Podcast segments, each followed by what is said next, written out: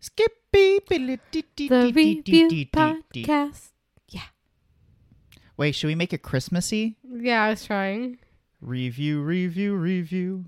Ding dong, ding dong. Review, review. One seems to hear movies of good cheer from everywhere, filling our house. Okay, there we go. Perfect. Welcome to the Review Podcast. My name is Anthony. and I'm Brie. and this is a podcast in which we review movies. And then we review movies. we watch a movie that one of us has seen at least one time. We look at it, we absorb all of its essence, and then we come in and we Regurgitate it. regurgitate it and give our thoughts, whether they're good, bad, somewhere in between. Um, we, we just gab. We We're- just gab we got the it. gifted gab. Listen, uh, special episode. This is our last actual movie Review. be- review before we rebrand, right? Mm-hmm. Um, next week is the reviewees. We're gonna give out some awards, uh, meaningless, superficial awards for a bunch of different categories of things that we've done throughout the year. But uh, Elf, Elf is the movie that we're discussing today, and it is going to be our last movie before we hit the new year and rebrand into a strictly horror movie podcast, name unknown as of right now. I had a few cool ideas, but he didn't like them. What were your ideas? Remember the reboot? Reboo, but it's like, oh my god, that the reason why I'm like hesitant to do the Rebe- Reboo podcast is because um nobody's gonna search it up. Like nobody in their right mind searches up that those two things together. um, so it, we've got to think of a name, and if anybody has any suggestions, always feel free to shoot us an email or something. But um, yeah, we we got to meditate on it over our uh, over our honeymoon, maybe on the plane. Maybe. I was gonna Oh, we're time traveling right now. We're already on the honeymoon. Whoa. Whoa, wow. As you're listening to this, Anthony and Brie are eating sushi at Epcot. Right? No? No, Japanese fried chicken in Epcot. Yeah, or we're eating A baguette. croissant, A croissant. No, okay. poutine. Poutine. We probably have, if you're not watching this day of, you might be watching a couple days later. We might be at Morimoto's restaurant in Disney Springs. We'll be all over that snitch, Yeah. going everywhere. Yeah, what are you going to get at Morimoto's? I am like debating between the orange chicken because you know how I feel about orange chicken. It's delicious. Yeah, but it, I mean, so Shut up. no, no, no, no, no. I'm going to give a compliment here. It's like Mo- Morimoto is superstar chef. I know he has like a He bunch of different how- ramens. Like it's going to be good. Regardless of what you get, it's going to be good. I know he has like a bunch of different ramens, and I'm like, should I get a ramen? Should I? It's up to you. It's up to you. and I know I'm gonna get like dumplings. Like that's already a given. Like Mhm. there are dumplings on the menu. They're going in my mouth. Okay. like I want them. what was the thing that at Mongolian beef or Mongolian steak? no, they're just like fillets. Oh yeah, fillet. And I, you're, it's fifty nine dollars. But I said Fillet. I told him because this is to celebrate him graduating college again, Grad school. grad school, graduating college times two, and for his birth. So go crazy, I'm paying. But also like don't go crazy, I'm paying. That fillet is uh quite expensive. I know. You might not even get it. You might get like a Yeah, ramen. you never know. You never know. I'm and, like, even though my heart is kind of set on it, but you never know. I could change my mind between the time we're recording this and the time we're at the and Morimoto. there's that one cookie place that I wanted to take you to as well. That's in Disney Springs. What's it called? I forget, but remember it had that banana bread oh chocolate, yeah, cookie, yeah. and I was Mm. like, that looks like thebomb.com. Yes, indeed, thebomb.com. I am so excited to be on our honeymoon and just eating good food. I we mean, we I'm have gonna get, like- reservations at different places. I'm like just so excited. Like we're going to be our guest, and I'm like, I'm excited because I'm like a little less excited. Of, I'm I'm an adult going to Disney, so I'm like less excited about the rides and like more excited about the food. I'm like, oh god, I'm gonna like get escargot. Yeah, you are to get the escargot. I said I will not eat the escargot. It's too expensive for me to buy and then not like. But if you want to try I'm it, an adventurous eater. Sometimes some yeah, I I'm challenged picky. you I'm on this earlier. with Asian food, And there's a reason. I like what I like. I'll try new dishes, but I I don't trust the New dishes or nude dishes? new. Oh. Like there's the one place I like close to our house that I've gone to multiple times. And I've gotten like a bunch of different stuff from there. But then we tried a new Chinese restaurant and I was having an anxiety attack because I was like, what if it's not good? Then I just wasted money. I know the other place is good. So that was my whole issue. struggle. Yeah. But issue wasn't that I don't like the food. The issue was I always get orange chicken at every single place I go. What if I don't like the orange chicken? But it ended up being really good and now that's a place it's closer than the other place. So the other place you're dead to me. Cuz I found a new place that's closer and I don't have to drive 10 minutes. I could drive like 3 minutes. oh, do you want to tell everyone what we had for dinner last night? We had Pizza Hut, please sponsor us. We had this like. you can't out pizza the hut. No. Okay. So we had like it was like a holiday box, and it comes with two pizzas, and Anthony got like a ten thousand husband points yesterday because we originally were gonna get one cheese and then a cheese and pepperoni, even though my favorite pizza is mushroom and black olive. Gross. And I haven't had a mushroom and black olive pizza since I lived with my parents because Anthony doesn't like olives.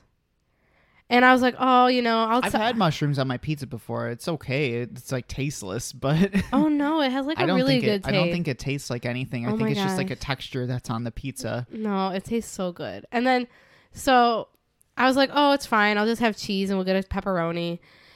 And he ordered it, not me. He ordered it. I paid for it, but he ordered it. And then it comes with breadsticks and cinnamon rolls, Cinnabon cinnamon rolls. And so we order it, we pick it up, we, we bring it home.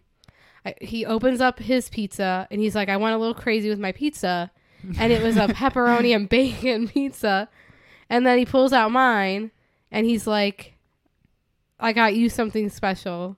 And I open it and it's mushroom black olive. I was like, yes, Merry Christmas. the best pizza. I finished that whole pizza. I ate the last of it this morning. I still have a few pieces of my bacon pepperoni pizza that I'll have later. I just really enjoy a good mushroom black olive pizza. I used to get it all the time. I don't know who introduced me to this pizza combination mm. because nobody in my family likes it.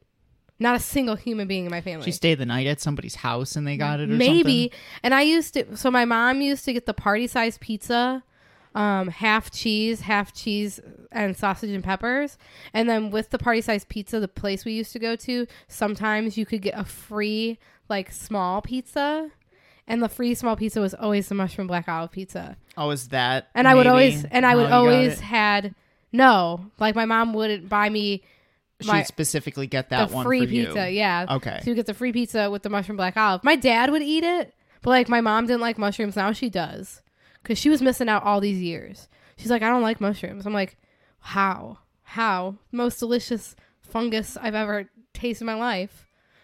So good. As opposed to what other fungus? um, my mom wouldn't even make like um beef stroganoff growing up because she doesn't like mushrooms. Mm-hmm. and I would make it for myself. And then my dad didn't like beef stroganoff, not because of the mushrooms, because my dad doesn't like cream sauce. So we'd never eat Alfredo growing up. So living with Anthony has been so crazy because he does love mushrooms and he also loves Alfredo sauce. So I make mushroom Alfredo sauce all the time. So good. And that would be something that would never happen in my house growing up. My dad loved red sauce. See, I'm not like that big of a fan of red sauce. Like I'll eat it, but it's not my favorite. But you know. that is like my signature. mm-hmm. at my like my dad Well, growing up, I never had Alfredo sauce. Like my mom would always, my grandma would always make red sauce. So I forget. Like I think I had Alfredo for the first time in college at the dining center, and I was like, "Whoa!" but i make sauce like most of my sauces i make homemade. My red sauce that i make homemade my dad requests it at every holiday. Unfortunately i will not be at the holidays this year because we're going to disney So my mom's like, "How do you make your sauce?" And I'm like, "It's hard to explain because I kind of just like a little of this, a little of that." Yeah, you're like every Italian woman ever. My grandma used to do that too. Like she never wrote anything down. I don't write it down. I'm just like, it's just like you put like enough and you taste as you Whereas go. I'm very like rule based, so I have to follow something really strictly because I'm a horrible cook.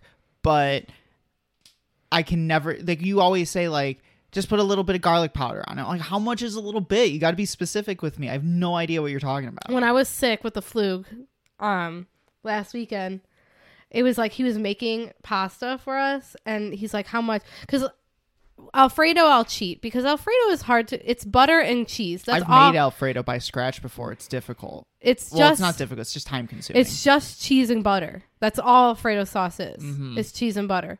You could add cream to it, but like the authentic. I made like a really intricate version of it that I found online, and it was like all of it. Oh, the Everything. There were authentic- seasonings in there and everything. uh, Alfredo sauce has it doesn't have a it's not a cream based sauce it's a cheese and butter based sauce and I've made it from scratch before it tastes delicious but I do like a cheat around make it from scratch where we'll buy the jarred sauce of Alfredo but then I use chicken stock I use Italian seasoning garlic powder pepper salt you'll toss in some Parmesan. and actual parmesan cheese in it and it like changes the the flavor of the sauce to the point where anthony's like this is delicious. Well, that mixed in with the mushrooms, which have seasoning and butter and all that good stuff. i'm pretty like i'm a pretty good cook. I i would So say. I, well, I was telling my students like, um, I when I and mom, sorry if you're listening to this, but like I grew up pretty much not being exposed to a lot of like different foods or variety of foods that we'd always have like the same thing. And it would be like very little seasoning. We'd use like lemon pepper on everything. That was like the pepper. hardest thing to like j- like take out. We don't use it at all i don't yeah i don't eat really we don't use the lemon pepper, anymore. but i had to like pry the lemon pepper out of this man's hands. He would make peas with lemon pepper like every I'm week. Like it's so good brie. And i'm like this is how i was taught And I used to, oh, I used to make pork chops like once a week when we lived at our apartment, and the pork chops would come with the pe- lemon pepper peas. the lemon pepper peas yeah Lemon pepper Um, peas. but then chop. you, so we would get pork chops all the time, and we were like a year into living together, and, and Brie goes, "I don't like pork chops." I'm like, "What the fuck? Where were you for the past year? Like, why did you let me make? Why did you make pork chops for us if you didn't like it?" well, I wanted your love.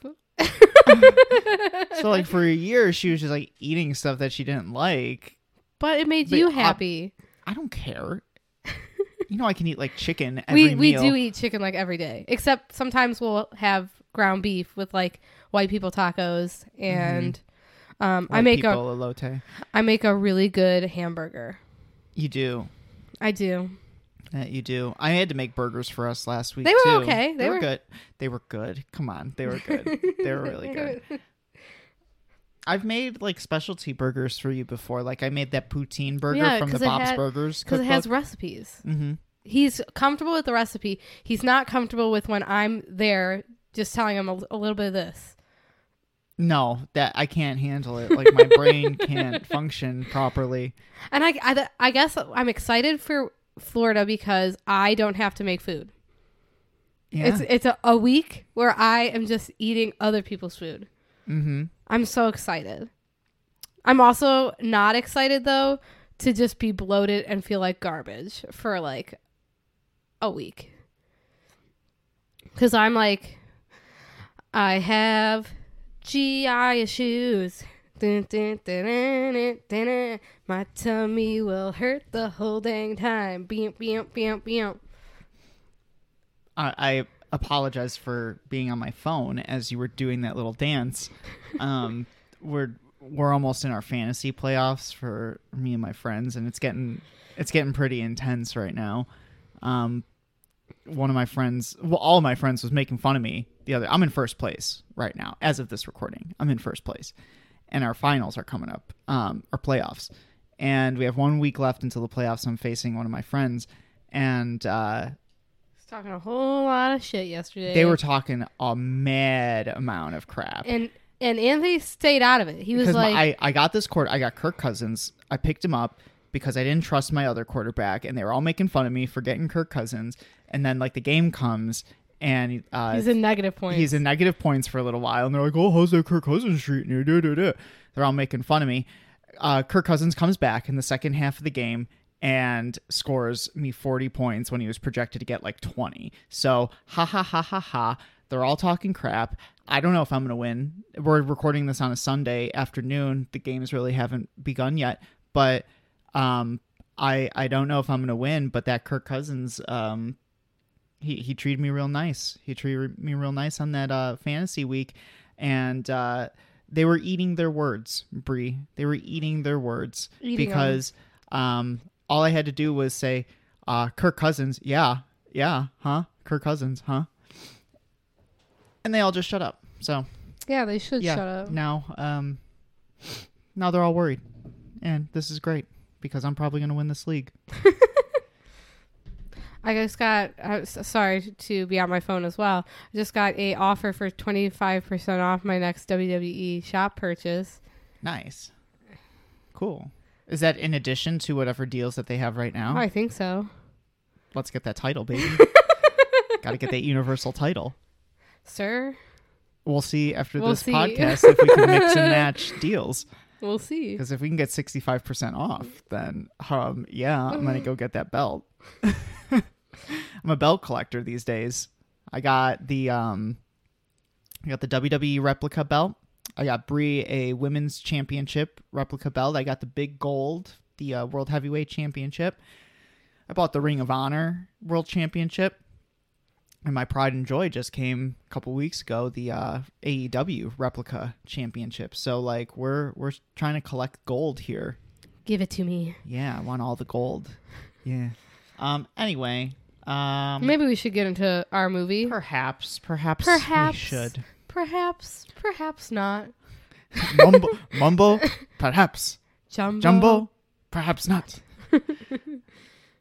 okay. Um. Brie, what was the movie we watched today? We watched Elf.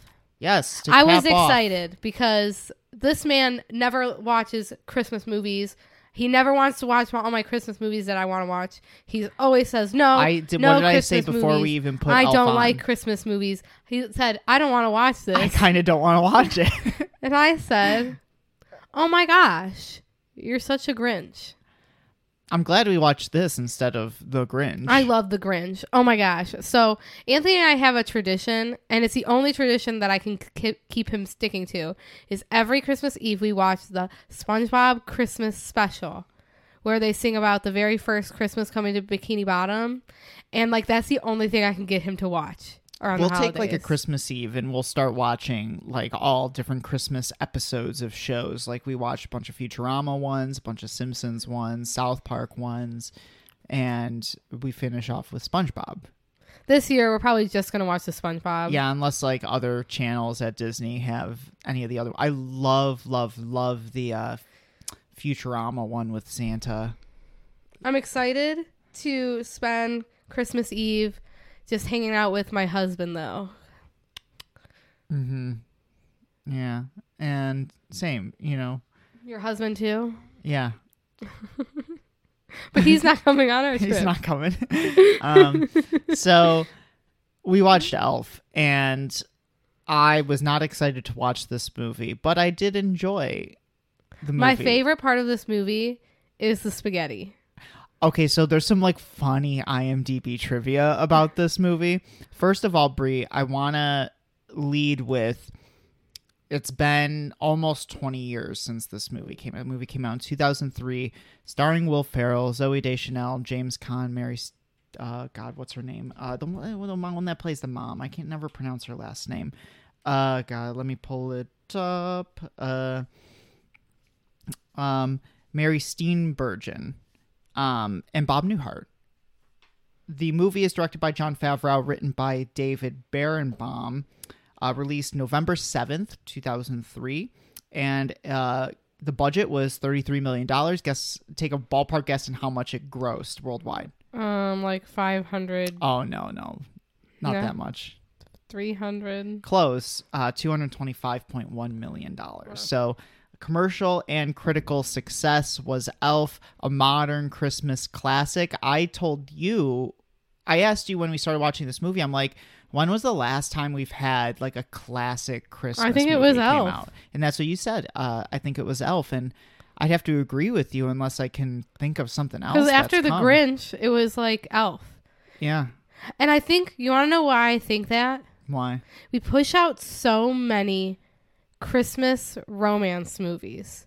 Like we- crappy Like Netflix. no, yeah, like Netflix, Hallmark, Hulu, like made for holiday romance movies. Because I eat those up. Yum, yum, yum. But when was the last time we've had like a, a, but- a Christmas movie from a big studio with big stars and a big director attached that um, you Like- watch every year? You know, It hasn't been since Elf. Because I would even say the newer Grinch movie is not as successful as the live action. No, version of the Grinch. no, like the it's the animated one, right? Yeah, the new animated one where he's kind of just like sassy. He's not even like a hater. He's not the mean one. He's not a mean one. He's the sassy one. but I think Elf was the last like Christmas classic. So there's some cool IMDb trivia about this movie where, and I'm going to reference it as we go through. Um, Bob Newhart is in the movie and plays Papa Elf, who is Buddy's adopted father, and um, they almost got Chevy Chase to play the role. They wanted Chevy Chase for Papa Elf, but Will Ferrell hated working with Chevy Chase on SNL so much that basically it was like you cannot cast Chevy Chase. They got Bob Newhart, and Newhart was read the script and was like immediately enthralled by it. Um, he immediately like told the story is that he told his wife like this is going to be a movie everybody watches every year, and he was right, and that's kind of a cool thing, right? Um, this was Will Ferrell's first outing as a leading man. This was the first movie that he starred in as a leading man, um, and proved that he could hold a movie as a leading man. But he didn't achieve um, super. We should say superstardom until a year later when he did Anchorman. That was when everyone, was, oh, Will Ferrell, Will Ferrell, Will Ferrell. But Elf was like the thing that kickstarted that, and I think you had a really good cast that worked with Will Ferrell. You had a really good script that they were working with, very creative script and creative direction from Jon Favreau. Now, the question that I want to ask you before we even get into the minutia of the movie is do you think that there should be a sequel? No, I think it's good the way it is. Yeah, I agree. I And think it's just like, why would you put a Grinch sequel? You, you wouldn't. Uh, the first one says it all. Like, what's the second one going to be are, about? there are some things that I think don't need sequels. Um, so they're coming out with this Joker sequel, right? Like I don't think the Joker needed a sequel, but I'm gonna have to wait to see what the movie's like uh, when it comes out because there's no way they would have gotten Joaquin Phoenix for a sequel unless it, the script was really good, Right? They wouldn't have gotten Lady Gaga. Yeah. Like, she doesn't just attach her name to anything. She's So- very picky. There are movies that come out that I'm like, no, I don't think that they need a sequel. Um, we watched, we saw Smile, the horror movie Smile, a few months ago. I looked at that and I was like, I don't think we need a sequel to Smile, even though they probably will do it. Um, there, there's like, like you think of horror movies and it's like, oh, does this movie need a sequel? Christmas movies, on the other hand, I don't think we even get. Well, Santa Claus, but did we need it? Do you think that we needed three Santa Claus movies and a TV I show? just like I just like the Santa Claus. Yeah. I don't think we need the TV show. I I've heard good things about the. You have not heard good things. You politically, you've not heard good things. I won't watch it just because I don't like Tim Allen as a person. Oh yeah, but I, I've heard of some. I'll still watch the. Santa Claus though, because that was before he was crazy. Mm-hmm. Um, no, I maybe he was always crazy. Tim Allen, yeah, he's like always crazy. um, oh, they'll make you star in a Christmas movie with Tim Allen. No. um, but I'm trying to think like other Christmas movies that have gotten sequels, and I can't think of very many. There was conversation about a, an Elf sequel in like 2013 and 2014. Um, guess who put the kibosh on it? Will Ferrell. Will Ferrell. Will Ferrell put the kibosh on it. He said, um, it when they pitched it, it did not sound like it would be a good movie. and he's like, I cannot, in good conscience, go and make and promote something that I truly don't think would be good. Which is weird because he often com- lately, you know, in the past few years, Will Ferrell's been popping out some stinker movies. So there is a little bit of rumor floating around uh, that Will, Fer- Will Ferrell and uh, Jon Favreau did not get along very well. But I couldn't find a lot of details on that. I couldn't find a lot of things that corroborated that other than the fact that they disagreed creatively on the direction or the tone of the movie, where, as the story goes, Will Ferrell maybe wanted it to be a PG 13, more cynical Christmas movie, like a almost like a parody or a satire. And Jon Favreau wanted it to have more of a family friendly, lighthearted tone, like that we ended up getting in the movie. Uh, that's the only thing I was able to find about like Favreau and Will Ferrell not liking each other. But then I was reading some other stuff about how they gave gifts to one another, like they filmed with just the two of them and they joked around on set a lot. So I don't know how much of that story is true, Mm-hmm. but um, that is that is out there. That um, the only the only person that says that they might have had some sort of uh, I- idea that they didn't like each other was James Caan, um, who played Buddy's dad in the movie. He was in an interview in like 2014 and was like, "It's not happening because Will and the director don't get along." That's the only thing that's been out there about um, Favreau and Ferrell not liking each other. So I'm bound to believe that it's not necessarily as true as it's being reported. Um, but it's interesting, you know, if, if there is a sequel. Now, this is a movie that had such critical and widespread acclaim that it spawned off a Broadway musical as well. Um, and uh, Everyone, everyone goes. Buddy the Elf. What's your favorite color? And they answer for like years after the movie came out. well, they still do it today. I will, I will still get elf references like in passing today. Buddy the Elf, what's your favorite color? And you, you even told me you're like, we should make the spaghetti. I do. I see people on TikTok making the spaghetti. I want it. Will Ferrell. The story is that behind the scenes they had to shoot that twice. Will Ferrell eating the spaghetti with all the syrup and the um, candy and the pop tarts in it, um, because the first time he ate it, he threw up. like So they had to film it twice. I bet it tastes. They said good. like Will Ferrell would get so many headaches on set because of all the sugar that he had to eat the entire time. Like when they're when do you know when he's at the doctor and he's eating the cotton balls? That's cotton candy. It's just not dyed. So like there's little tricks that they did in the movie to make it seem like stuff was happening, but they ended up just making Will Ferrell eat like a ton of sugar the entire time. I am going to make the spaghetti for you. No, please don't. Yeah. I'm not gonna eat it. Come I'm on. not eating it. would be like an experience. this is so nasty. No. He threw up. yeah, I think it's a it's a texture thing, not so much the taste. No, I think it's a taste thing. For no, sure. it's spaghetti. Spaghetti is a little kids eat it. There's like yeah, a, because they're little kids and they eat candy like it's religious to them. I'm gonna make it this week. Prepare one day. You'll be like, we were supposed to have this. I'm like, no, we're having the elf pasta, and you're gonna be like, no. Then no, I don't like that. I don't like that. We're not doing it. Yeah, we are. Um, listen to this IMDb thing because we were talking about that scene in the movie where Buddy gets to New York Mm-hmm. and he's just like bothering people.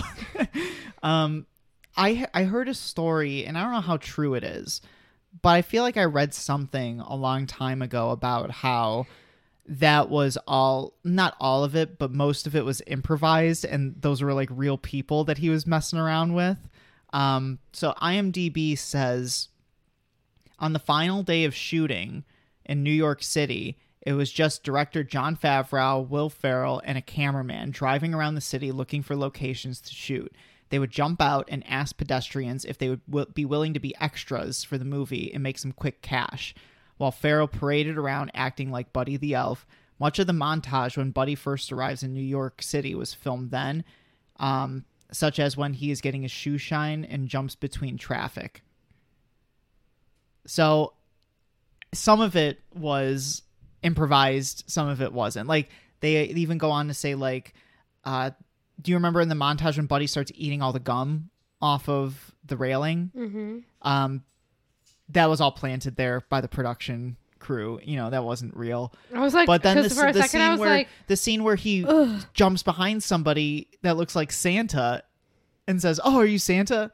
Like I think that's an actual interaction that he had with somebody, and it made it into the movie. So it's super interesting, like the behind the scenes of this uh, movie. The everything they did with the North Pole to make the elves smaller and Will Ferrell like much bigger isn't CGI. It's forced perspective. So it's all like practical stuff that they used. Um, how did they make him sitting on Papa Elf's lap for his perspective? I have no idea. Movie magic, Brie. No idea. Ask Favreau. Well, I know, John. I know how they made him look big. They just made everything else small. Yes, it's similar to um, what was it, Luck of the Irish that Yeah. we watched when the little leprechauns are like tiny and it's like man the production design to just make like a made giant every- spoon. Yeah, they just made everything else huge. Uh-huh. yeah. So there's a lot of cool IMDb about this, and um, I, I was looking at at some of the stuff. Like they were able to use the Rudolph, like everything from Rudolph in this movie because Rudolph accidentally was public domain. like they screwed up something in the copyright, so um, the production crew took advantage of it and was able to use like um the way that the elves are dressed, for example, is the way that they're dressed in Rudolph. Um, the, The little snowman? like the the snowman, the little puppets and everything. That's all Rudolph based, and they were able to use it because Rudolph like accidentally was public domain for a little while. it's it's a really really cool um, IMDb uh, backstory here. They had the script written since 1993, and they were just like waiting for the right time and the right circumstances to to put it in there. Um, yeah, Bob Newhart really loved the script. Um, the apartment that Buddy's dad lives is the same apartment apartment building from the exterior that Dana Barrett lived in in Ghostbusters. The same apartment building from Ghostbusters. So second week in a row, we've had a Ghostbusters connection um, to to both of our movies. Favreau would observe his one year old son to get ideas of what Buddy might do. And um, Favreau mentions when he feels Buddy knows he's doing bad or believes he's doing good, um, which is fun and is a little game throughout the movie. Does Buddy know that he's doing something inappropriate or does he believe that it's just good? um, so there's there's a lot of cool stuff that that's in here about the movie, and we can talk more about it as we go on if it comes up in conversation. But lots of cool behind the scenes. Okay, so we open up. If you can, we didn't take any notes on the We didn't movie. take any notes. Um, we open up with a like Papa Elf is telling the story. Like this whole thing is a story that's being told to us. Very much like, Like a children's Gremlins book. and like, Oh, like like- chi- a children's book. yeah, book. like Gremlins, kind of. Yeah, it opens up with like a dialogue piece. Um, we get the whole like, Buddy was an orphan. He was in an orphanage. Ma- Mom gave him up for adoption and later died. Um, Dad never knew Buddy existed. Buddy's name wasn't even Buddy. He was wearing diapers that said "Little Buddy" diapers, so that when he crawls in Santa's bag and they realize the baby's there, like, oh, his name's Buddy. And they knew exactly where he came from. They're like, he must have crawled in your bag when you were at the orphanage. Why didn't they give him back? Because Papa Elf wanted a, always wanted a child, but never had the time. They said Santa has an affinity for Children. babies, soft spot for babies. I know, and he was in an orphanage anyway. Yeah, yeah, I guess. So but I love how this movie is like um it's lighthearted in the sense that it is a fish out of water story that Buddy is a person who do, who belongs to neither the elf world or the human world so he's trying to like figure out where he belongs is he truly an elf or is can he be like a normal human being in New York City um but then there's like moments where Buddy uses his elf talents that he learned at the North Pole like to his advantage in New I would York. say when he works at Gimbel's yeah, yeah. and he turns the whole place into a winter wonderland. Like if you if like that was your job, like you'd be really good at that job. Like you do like Christmas scapes during the holidays. He'd make all his money during one like part of the year, and then you'd have like the he rest of the year. He did it year. in one night. yeah, think about how much money you could make Yeah. like doing that for a living. Mm-hmm. But it's like when Buddy's in the North Pole, he grows up and he's with all these elves, and obviously he's growing up much bigger than everybody else. And he had like a mustache, and they- he was like like six foot three. what is the the snowman Leon, the one from Rudolph, tells him is like, Buddy, how did you not know that you were a human? You had a beard when you were fifteen. like, and you're six three. yeah, you're six three. You had a beard since you were fifteen. but like, Buddy's like, I can't believe I'm not an elf, and it's such a funny interaction I because also- they they're they're all keeping the like- secret from him. it's kind of like vindication though for Buddy when he finds out he's not actually an elf because he compared to elves was very slow like didn't do the best job But we talked about this when we were watching the movie. It's not like Buddy's bad at being an elf. He just underperforms. He's just not as to- good as the other elves. like 80 something etch etch a sketches is still really good by like people standards but like the elves are making 250 of them yeah, in the yeah. same time he's making like 80 Mm-hmm. But like Buddy learns so much at the North Pole when he lives there for majority of his life that he brings those talents with him and like then when compared to other humans, he's like really really good at this stuff, right? But I I like that they they keep this like sense of optimism in this movie where I was telling you it's so easy to have a script where it's all the elves bully Buddy into leaving and going to find his dad, but they're all keeping the secret because they want to protect Buddy. And even like some of the elves are like the worker elves say like I just feel bad for him. Like he's he doesn't know he's not an elf, but he's underperforming and he's not doing the job, you know, as good as all of us. Like I just feel bad for him. And it's not bullying or anything. Like no none of these elves ever talk shit about Buddy. to his face No, not even they behind- talk well they talk about really. buddy's killing me because like we gave him That's a job really to- talking yeah crap though. That they like get took him off they the don't job. laugh at him or anything. Yeah, they took him off the job because they don't want him to be in the way. yes, they're trying to find a good place for him, considering his situation, but also trying to protect him by not letting him know he's human, so that he fits in. And I I think that it's so easy to have a movie where the elves do bully Buddy out of the North Pole so that he leaves because he doesn't fit in. But because the elves are positive and optimistic, it forces Buddy to make that decision on his own, right? Yes. So we have a character who isn't pushed out of the North Pole by the other elves into New York City. We have a character who's like, I need to figure this out by myself. And I think that's a really um, important thing to put into the movie and also to keep Buddy's um, charisma up and also keep Buddy's like childlike excitement for Christmas up because like if the other elves were just like a-holes to Buddy, Yes. he might not have been as cheery in New York City and like inspired everybody else to have some Christmas cheer. You know what I mean? And Santa's like super duper supportive of him. And Santa loves Buddy. Yes. Um the elf that plays the uh the actor that plays the elf who is the head of the toy shop that says, Oh Buddy's killing me. Um do you recognize that actor? Kind of, but I'm not. I sure did and where I had to look it up. Um I can't remember the dude's name. He is the actor who plays Ralphie in A Christmas Story. Your favorite Christmas movie. He plays the little kid in Christmas Story. I hate that. Yeah, you don't like the Christmas Story. It's the worst. I hate that they make you watch it. It's like on a one channel for like the whole day. I think that like is horrible. And your grandmother used to play it. Oh my god. my grandmother, yes. yes, she loved my well, my grandpa loved A Christmas Story too. Like that was like one of his favorite things. So we would world. we would go to um Anthony's grandmother's house on Christmas Eve. We haven't gone in like a couple lo- years since the pandemic. yeah. And she put it on and I was like I turned to Anthony, I'm like, I fucking hate this movie so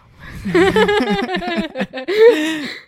I like it. I mean, I I don't um It's not my favorite Christmas movie. It's like my least favorite Christmas movie. what would you say is your favorite Christmas movie? My favorite Christmas And movie. don't say The Grinch. You're gonna say The Grinch. It's the Grinch.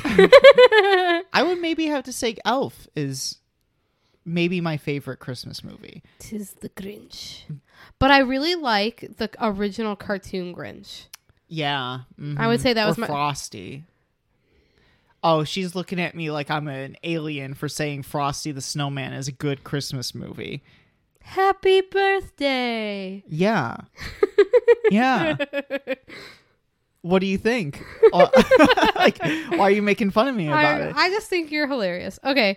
So he Frosty's great. just Yeah. okay. So he leaves, all right? He's got he the my favorite part, the narwhal Oh, with all up, the puppets. like comes up oh, he's like, buddy. Bye, buddy. And Buddy like travels through the seven uh levels of the cane to cane forest and the gumdrop, um, like sea or whatever, or and he's like, and then um the Brooklyn Tunnel or something. Yeah, that. the Lincoln tunnel the Lincoln Tunnel is the last stop, and I'm like, interesting. There are there's a story like they almost caused an accident in the Lincoln Tunnel because so many drivers were just like looking over and seeing Will Ferrell in his costume just like walking through the tunnel. Um, and then he gets to New York City, and like he has a snow globe, and he knows what the building his father works in looks like because he has a snow globe. Yes. He gets there, and he- they he gets mistook for a Christmas gram, and they're like, Well, then we before even before that we get the uh, montage of Buddy in New York, uh, world's best cup of coffee. Congratulations. "Congratulations, you did it!" but I was telling Brie, I'm like, man, just like watching Will Ferrell in this role, God, he really commits to this character, and he it's like does. He like it's he, so infectious. he feels like it is like a childlike wonder. yes, It's like what would happen if a adult person was brought up in an environment where there was never like disappointment and never misfortune and everyone was happy all the time. in like loved, loved, And you, loved. you didn't have shame because no one would make you feel embarrassed. You so you don't feel shame. He yeah, he has no shame at like all. because and like you just really love Christmas.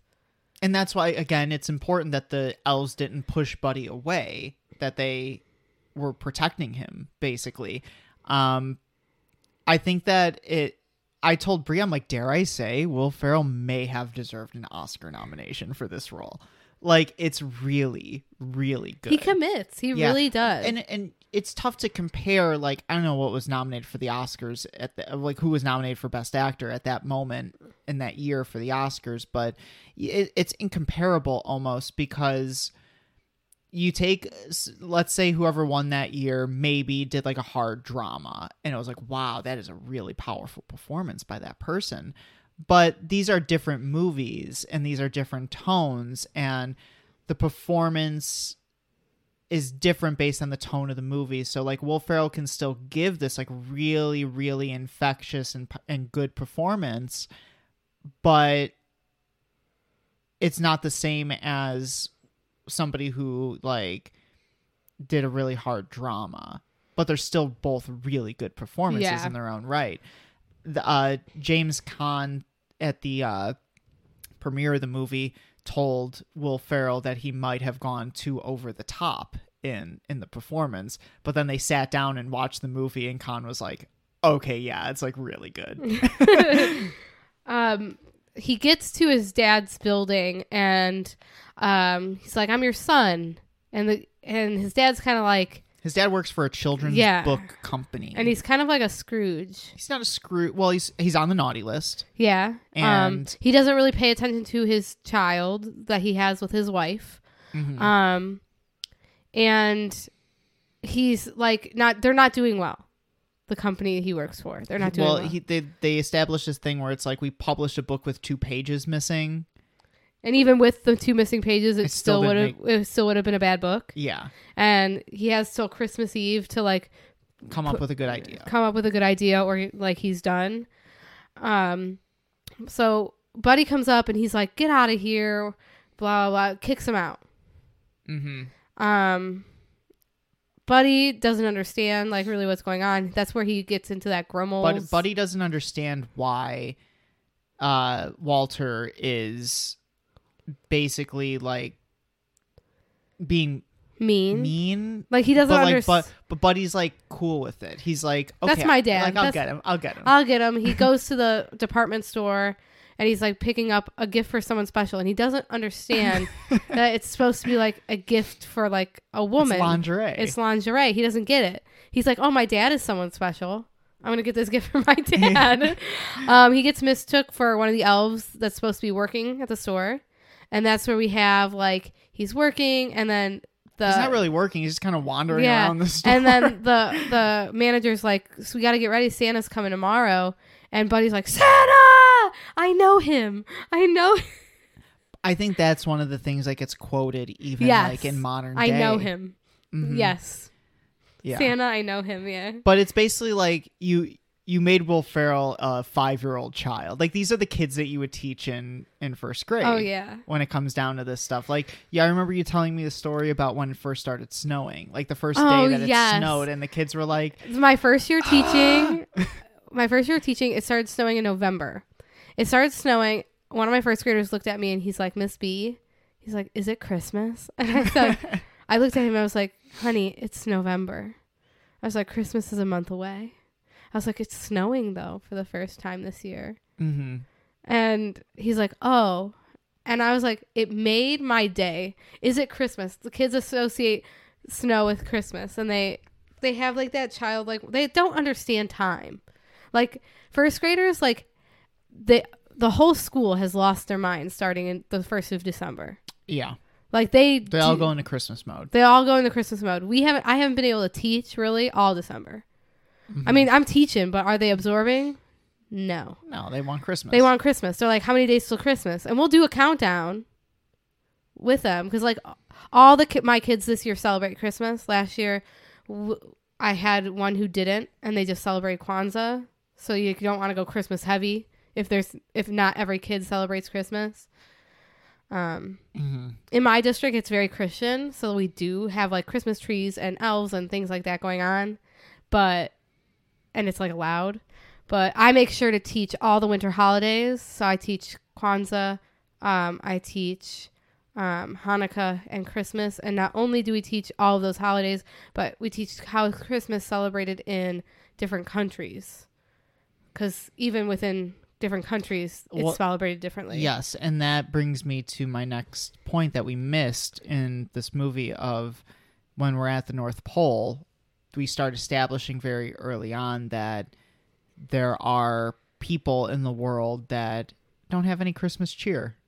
And so like that's a problem that the North Pole is facing. It's like, well, as the years are going by, people have less and less Christmas cheer. And the buddy's like, "Well, who do they think brings the presents?" and I was like, "Oh, there's a nasty rumor going around that it's the parents."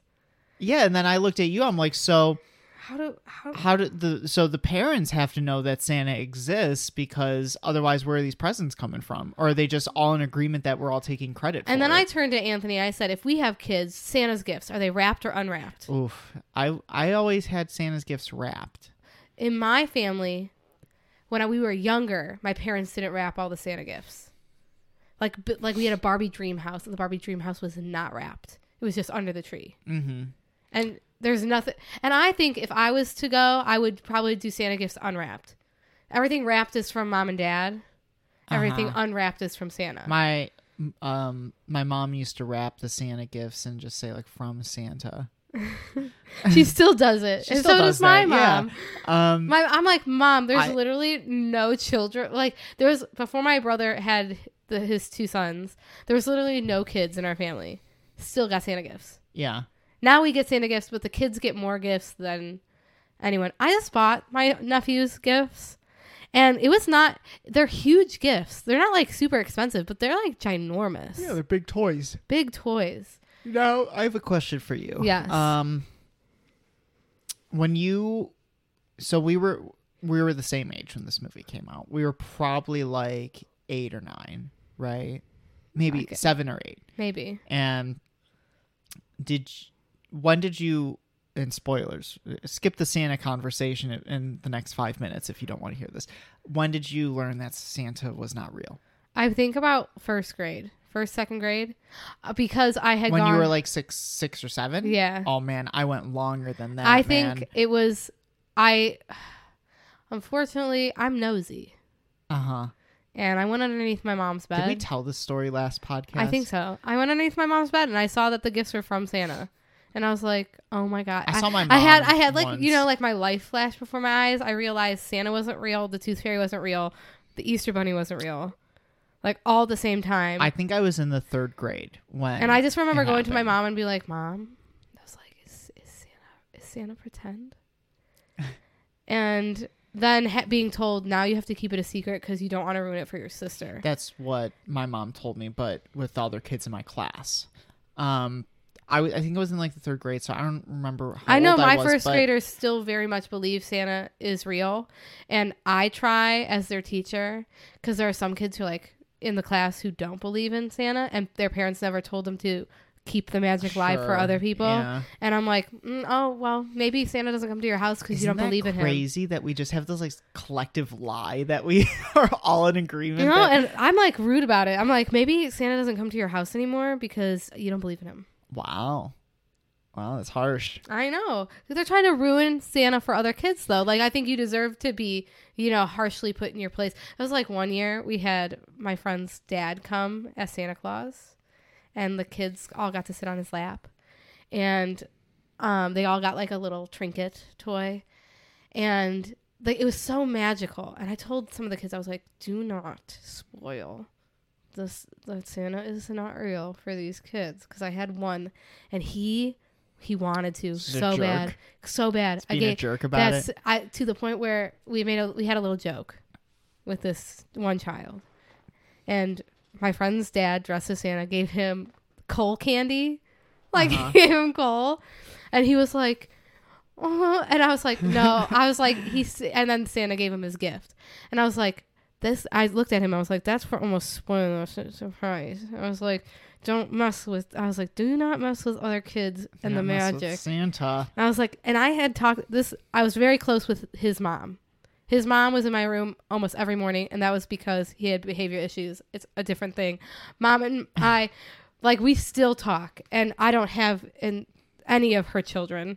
I had him five years ago. Mm-hmm. Still talk to mom. Um, but it's just it's it's nice that we all collectively lie so that magic It's crazy how we do that. it's like the one magical part about the holidays. When you watched this movie and you were like a kid that still thought that Santa existed, did you think that that was actually Santa on screen, or were you just like, no, it's an actor playing Santa? I don't think you realize that the people on screen are actors until you're like a little bit older. Yeah, that like everything exists. I when I was a kid, I thought that Well, when you you- turned on when you turned off the TV, like things- Everything stopped. everything stopped. but you know that's like a kid thing. Like you don't have like object permanence. right. Like you don't understand that. I think it's hard because like what I teach in first grade is that like people that are not you have hopes and dreams and feelings. You're not the main character. You're not the main character. hmm And I tell the kids all the time, I'll be like, you have a main character syndrome. I was like, you think that this is the whole class is about you, but guess what? I was like, there are 21 other people in this room that have um come to school to learn. So you need to zip it, lock it, put it in your pocket. Yeah, in a world where there's like seven billion people or whatever, you're not the most important one. And it's hard. It's like because some of these well, kids, it's it's easier to up- explain that to kids than it is to explain that to adults. I know, but you have to think some of the kids uh, that come into my room are like they don't have younger siblings. They're only children. Um, and they have only children have main character syndrome unless their parents teach them something different. Mhm. And I find a lot of my behavior issues are only children. Not what, what ones that don't have siblings. Yeah. Oh, interesting. Like they have the worst behavioral like issues because they're used to you know being the main character Yeah. at home. Like at home I get what I want. Or they have siblings that are significantly older. Like I have one in my class currently. his sister is in high school. So imagine you are like you are the baby. Like your sibling has already had most of their life without you Right. in it. Um I love this kid though. yeah. Anyway. I love all of them, but I lo- I especially love my one student who has a diagnosed behavior like problem because I work with him like constantly. He's like my shadow. I ha- I have a couple like shadows. I have one student in my class. She drives me nuts, but I said if I was to have a child, I bet this would be exactly how my child would act mm-hmm. because she is like me. She's a mess. She's always talking. She's like, at the end of the day on Friday, she had like at one point scratched. She wears a ponytail every day. Scratched her head, and so a bunch of hair was up Oh, and yeah, the bumpy in the front, loose. and she looked so disheveled. and I was like, "Honey, do you want me to redo your ponytail?" And she's like, "Yeah." So I like constantly redo this girl's hair like almost every day. Mm-hmm. And she like has holes in all her clothes cuz she makes the holes cuz she likes the little finger holes in her shirts. But Sure. she's just she she drew on her we wear uniforms so the kids wear white shirts. She drew like a picture on her white shirt. And I was like I was like what's your mom to say when you walk home? You have a, a picture on your shirt in marker. Mm-hmm. I was like, I'm lucky they're white shirts. We just throw them in the wash and put bleach. Oh my Yeah. gosh, that's what I had. Uh, that's why we shouldn't have children because that's what the type of kid I'm gonna have, and it's gonna dress like stress me out. Yeah. they're gonna be a mess. All right, on with the movie. Okay. Um, so we are at Gimbel's department store, and we meet Jovie, played by Zooey Deschanel, and she is just uh, a young woman working in the store to make money, and, she doesn't really care. She doesn't really like. they don't really interact that first time more than like you're really good at Christmas. You, I haven't met someone who has my same um, affinity for elf culture. Yeah. um, when he finds out Santa is coming, he like spends the whole night getting the store ready for Santa because in his mind, when he heard Santa is coming, he thinks it's the actual Santa Claus. sure. Um, so he spends all night, and then in the morning we hear some like singing coming from like the locker room. And so it's baby, it's cold outside, and Jovie is in the shower singing, and uh, Well, don't we see the one uh, part of the movie where Walter is walking to work and he looks at the department? That he happens after. He passes Gimbels and sees Buddy sleeping. that happens after window. this scene with Okay. Jovie and him. And he kind of he sings along with her at the end. They go, "Baby, it's cold outside," and she's like, "Get out, get out, get out of here!" And that's where he goes and sleeps in Yeah. the display case. And while his dad is passing by, he goes, "Dad, Dad."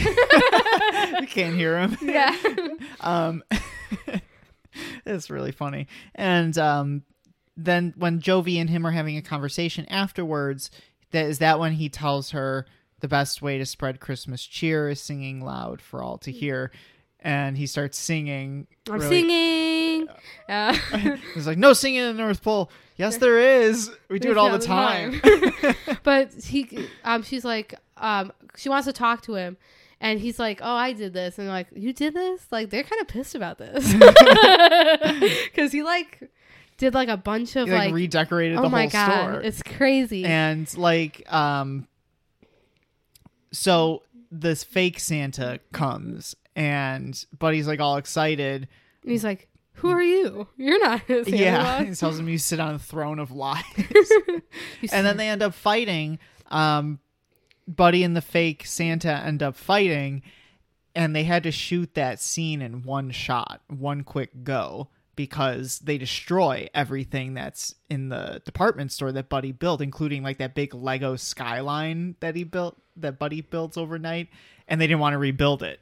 The production design didn't want to redo it so like you guys got to get this in one go. And they did it Um, and then we have like he gets fired. Well, a restraining order. He can't come back Yeah. into the store, and um, he goes back to like his dad. He keeps trying to sneak back into his dad's office, and he brings up the name of his mother.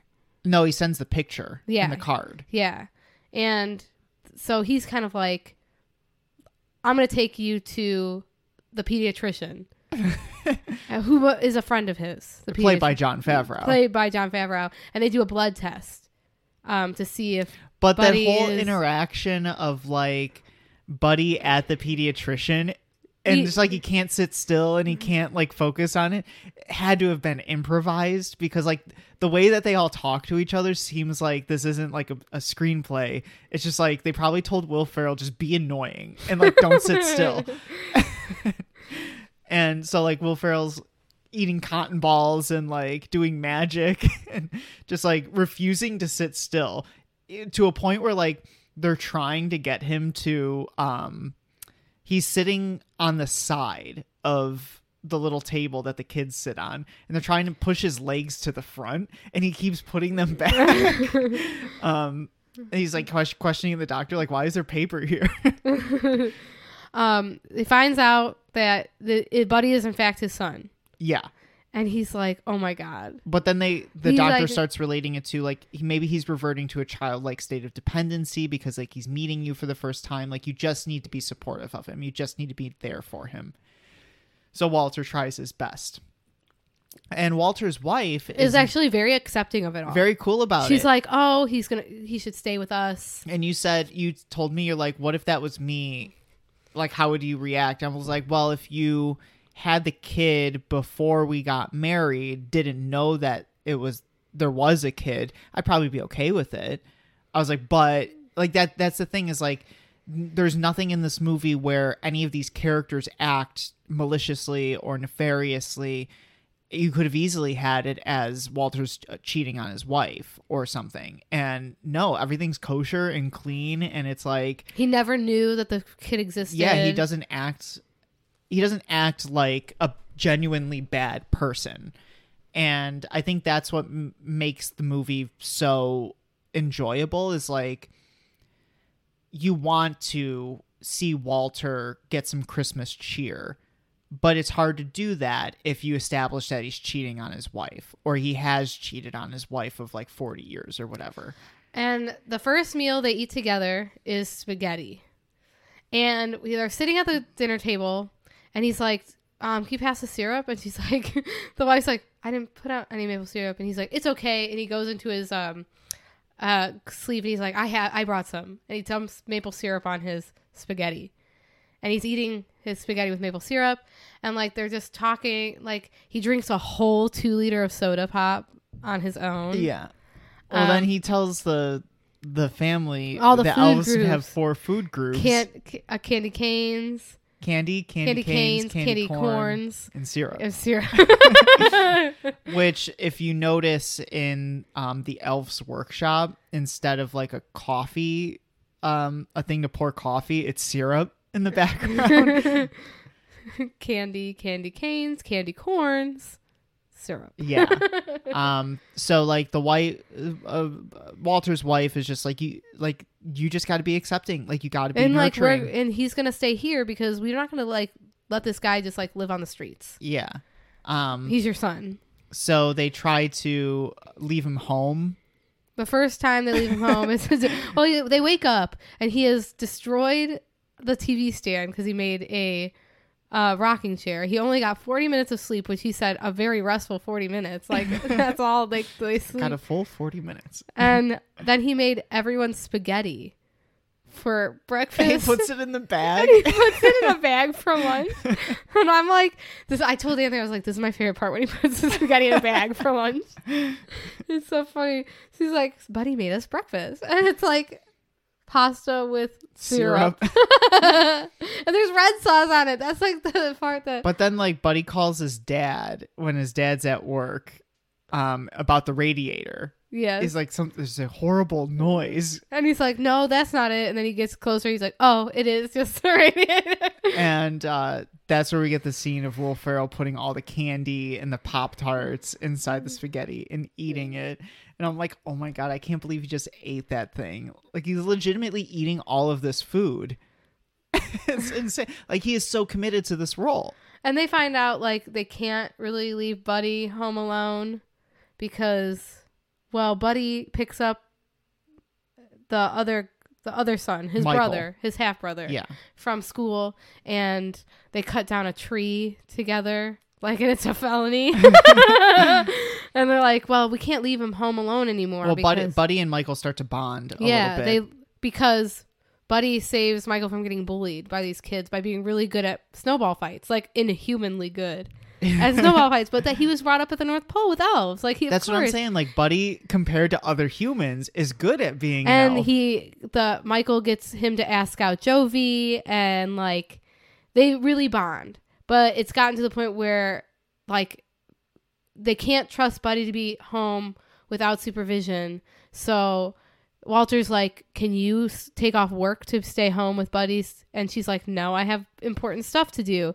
She's like, "Why don't you take him to work with so you?" I think we have to stop for a moment and acknowledge that James Caan is like an award-winning actor. He's like a, a heavy drama actor too, and they got him for this movie. And Favreau was like, we didn't know what we were gonna get with James Caan, and the fact that like he was able to hold it together in the face of Will Ferrell for the entire movie is like a feat to behold.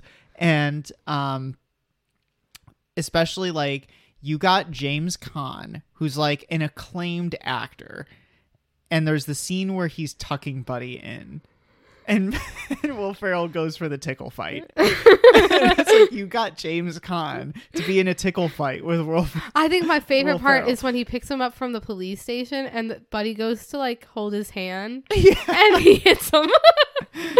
they said that he weren't going to come, but here you are. I knew you would come. So uh, he takes Buddy to work, and Buddy's got work clothes on, and he sees but uh, Walter's receptionist. And he's like, "Do you remember me?" It's like, "I'm in work clothes now." and Buddy keeps getting in the way of Walter getting his work done. So Walter's like, "Where can I put this guy?" So he's out of my hair. He's like, "Oh, the mail room." Not knowing, Buddy's gonna get into trouble everywhere he goes. This guy he meets in the mailroom, he's getting along well with. He pulls out liquor and he puts it in his coffee. And Buddy's like, "Syrup and coffee? Why didn't I never think of that?" Because he thinks the guy has maple syrup up his sleeve. Because he's in elf mode. Elves Yeah. keep maple syrup in their sleeves. Like they always have maple syrup. So he puts it in his coffee. And then we got him and his friend laying down, drunk. and this guy goes, "I used to have dreams. Like I'm 26 years old." I turned to Anthony. I was like, "Oh my god, no way that man is 26 years old." yeah. And so Buddy's causing a ruckus in the mailroom to the point where Buddy's dad has to go down to the mailroom and like get him. and get him because he's causing such a ruckus. so eventually, um, they, I think I'm skipping around. Yeah, here. there's like Uh, they Buddy and Jovie go on their date, and, and he brings her to the coffee place and she's like oh it tastes like a bad cup of coffee but it's like throughout the entire movie, Buddy is um has this very infectious Christmas cheer that he spreads onto and other i think people. what's attractive about buddy to jovie is he's just like genuinely the nicest person. Hmm like i'll say this. Women genuinely and generally do not go for hyper masculine like really good looking guys with zero personality that's not our that's not our that's not our thing Not to marry, Not to or, like, marry- be in a long term relationship. not to be in a long term relationship with. I mean, I had my fair flings with stupid men in the past, but dummy. Yeah, but the person you want to spend time with is a person who like is genuinely like funny and sweet and like of joy to be around. hmm And that's like Buddy, like Joey's infected by like the fact that he genuinely thinks this is the best cup of coffee. They're like he loves Christmas trees. He took her to see a bunch of different Christmas trees, and she's like, "Wait till you see this one," and brings her Oh, yeah. to the Times, like the big Christmas tree in Times Square. And it's like, it's a, she's genuinely just likes him, yeah. the person, and that's just nice. Um, so Walter, in his um, quest to get a, a good story written, invites this like pro, pro, very proficient uh, children's author, Played by Peter Dinklage. Pe- played by Peter Dinklage. And if we know in. anything about Peter Dinklage, the actor, he is a little person. yes, and he, um, but Buddy comes in to tell And say, I'm his in da- love. his dad about his date, and um, is very mean, unintentionally mean to because you the have to children's say author. Buddy was grow, grew up around elves. So we When you were saying like this is a really little person. we were saying like this is kind of an offensive scene, but if we're going based on what Favreau said about Buddy, it's like is Buddy doing this to be mean? No. Is he naive? Yes. Does that give him an excuse to be mean? No. Which is why the consequences come for Buddy at that point. You know, uh, just because you don't know you're being mean doesn't give you an excuse to be mean. Yeah. And so he gets beat up. he gets beat up and then um his dad basically says get out of here like i don't want to see you anymore and buddy writes a note on an etch a sketch But he's like leaving. his and- buddy's like really he- good at the etch a sketch He apologizes and he's leaving to the point where Michael, the brother, half brother, comes to his dad's office and like, "Dad, like Buddy's gone," Mhm. and like he's and he's distraught because he does have that bond with Buddy, and then he's like, "Dad, we need to go find him," and Dad's like in the middle of a meeting, like his important Christmas Eve meeting, and Dad doesn't want to leave at first, and he's and the, his kids just like, "You never care about anyone but yourself," yeah. And that's kind of like reality check for Dad.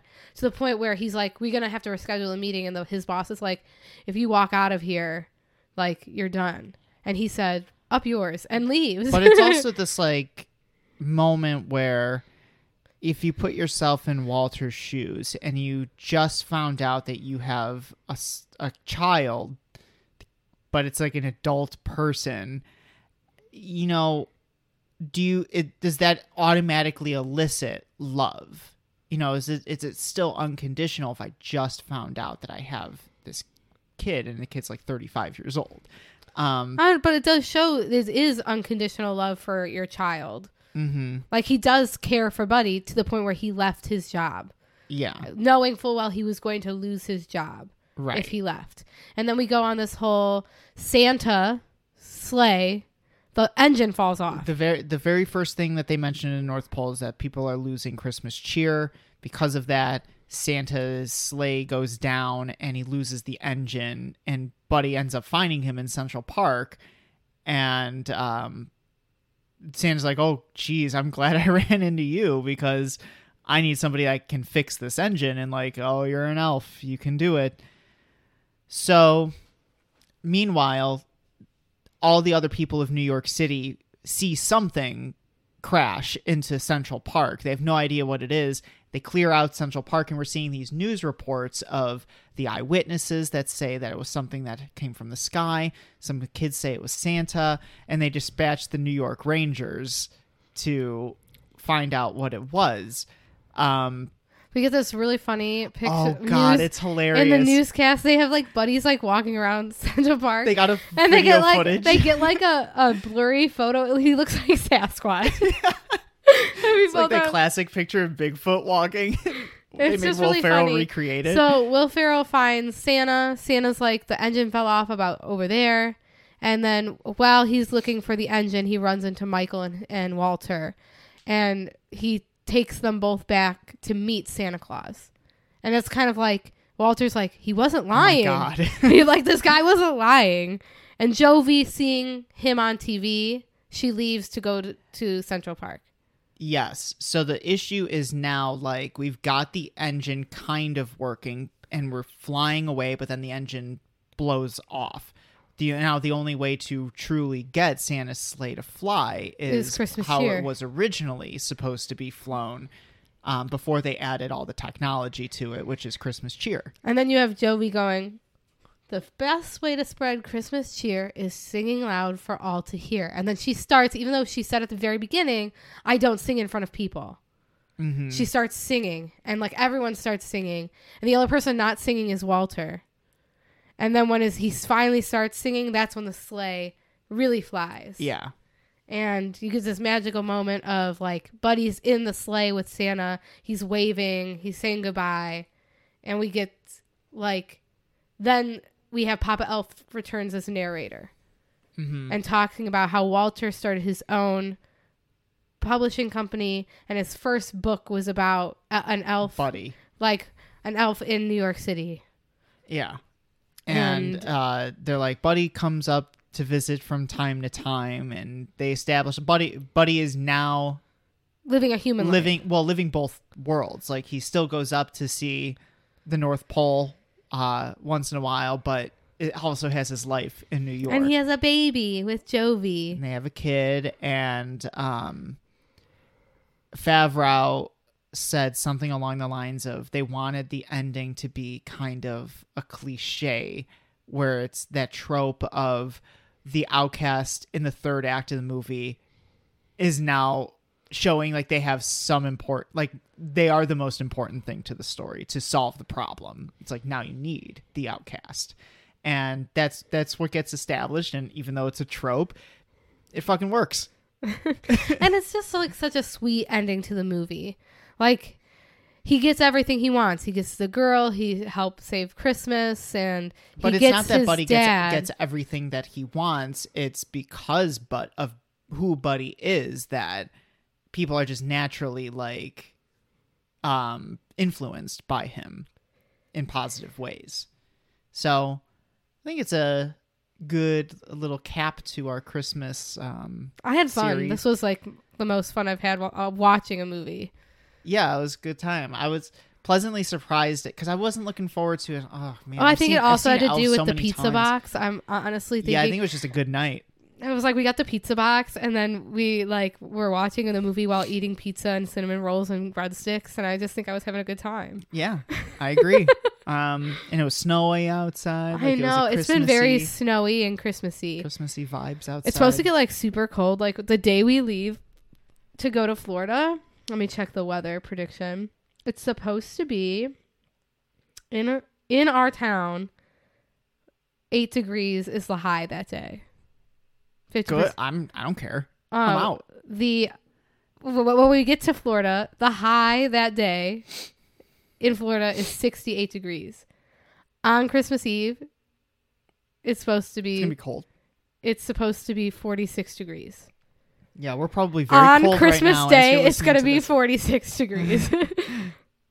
the I think the highest it's, gonna get up to is like nice. sixty. Of- Where we live, it's like so cold. no, it's like we're used to it. I know, but I'm. We have some. I bought like a bunch of shorts, and I I'm probably not going to Nope. wear a single pair of shorts. It's probably going to be jeans or like leggings the whole time. Yeah. Um. All right, Brie. So let's wrap this thing up now that we went through the uh the whole thing. Um. Overall, your thoughts? I love this movie. It goes on my top 100 list. It is literally a like a classic. You got to watch it. Yeah, I think this is truly the last modern Christmas classic that we've had. And the movie came out almost 20 years ago. So, um, Hollywood, get to work. Give us another Christmas classic, please. Por favor. We have the um, Santa Claus movie that just came out this past month with David Harbour and John Leguizamo, Didn't see it. Violent Night. I wanted to go see it this weekend. We just didn't have the time. No, but- we're super busy right now. We're we're teachers, so we're in our busy mode. We don't go on vacation. We also we have to watch Black Adam tonight. no, we don't. I would like to watch Black Adam tonight. You can watch Black Adam tonight. I will. I don't watch TV. I only so this is an argument we have sometimes, me and him, because I don't watch TV. Like I don't watch it. Like I never watch TV. If I'm gonna watch something on TV, it's gonna be a movie. I don't really watch TV. Like he will be gone for a night, and he's like, "Oh, I won't be home. You're you're on your own for dinner." And I'm like, "What do I do when he's not here to talk to?" Because like, I'll literally just be on my phone. On yep. and so I put on like all the Addams family movies. Oh, that was fun though when you had those on and I walked in and I caught the beginning of the or I caught like the last act of the original Addams Family movie and I was like, this is great. And I was like, I'm gonna put on Adam Family Values. I don't care if you Yeah, and then we watch watched the whole movie. I think we did. We watched the whole movie, didn't Yeah. we? And that's when I told you, I'm like, God damn, Christopher Lloyd as Uncle Fester is perfect. Like, I don't know how anybody look like how any of these actors is, uh, act opposite of Christopher Lloyd and like look at him and keep a straight face. Because he's like in this like a ridiculous fat suit. He's in this ridiculous fat suit. He's got these ridiculous sunken eyes, and he's making these ridiculous facial features, like these But movements on his face. the point is, I don't watch like TV shows. Yes, like Uh. we're in the middle of White Lotus, And I now. like it. And we've It's been in the middle of White Lotus for like two weeks. It's just like very, very hard for me to want to sit down for an hour and watch TV. yeah, So we probably won't get back into it till this week when we have White some downtime. Lotus? Yeah, like maybe tomorrow. you don't want to watch it tonight. No, we're gonna watch Black Adam tonight. I can't watch an an hour, like two hour movie and then also a one hour show. Brie, did you know that the hierarchy of the DC universe is about to change with Black Adam? I'm just excited. He's out. Can you believe it? Oh my god, they're all out. okay. It's insane. Okay. Anthony, does this make your list? Yeah, I think so. I think it makes my list. That's good. I think the list will be irrelevant come the next two weeks. Oh but- yes. Um. So st- tune in next week for the reviewees, and then hopefully in the new year you enjoy our rebrand. Um. We're not sure what our new um brand is going to be. Uh. We're probably going to do record the reviewees within the next like couple days. Listen, we got like a six-hour plane ride or some something like it, collectively a no. six-hour plane ride. no. We are going to figure out this name so we can announce in the reviewees. Oh, Oh. So we're not recording the Oh. reviewees today. we were gonna record the reviewees like No. right after this. We're not recording the reviewees today because I have decided that I want to announce our you don't want to record the reviewees today? no. Oh, I wanted to do the you. I didn't want to do the reviewees today, and then you're like, "No, we're doing the reviewewees today," and I was like, "Okay, I guess we're doing the But- reviewees but today." And now you're telling me, have "No, not- we're not doing no, the reviewees." we haven't agreed on a new name. I want to announce the new name on the reviewees. Okay, then we got to agree. Okay. We'll Well, I hope you enjoy the review podcast. You can find us anywhere you get your podcasts: Apple, Google, Spotify. Yeah, don't even bother going to our socials at this point because yeah, we're don't just follow us on don't follow us on social media because our stuff is going to rebrand. Um, you can follow me on you can Twitter. follow him on Twitter. GLDTV1. if you want to get a hold of me, well, you got to go through the seven levels of the candy I knew cane you were going to first. say that. I knew you were going to say. I knew you were going to say it. um, yeah, and I'll be I'll be in there, Yep. Mind my business. Maybe hanging out with the narwhal. Yeah. Yeah. All right. Um, let's wrap this thing up. So yeah, uh, you can find us anywhere we get our podcast: Apple Podcasts, Google Podcasts, Spotify, wherever you get your podcasts. And you can join us next week for, For our the final our final episode of 2022. And the final episode of the review podcast. uh, before we rebrand, we will be back next week. Come find us for the reviewees. I'm oh, Anthony. And I'm Brie. And this is the Review Podcast. Signing off. Review.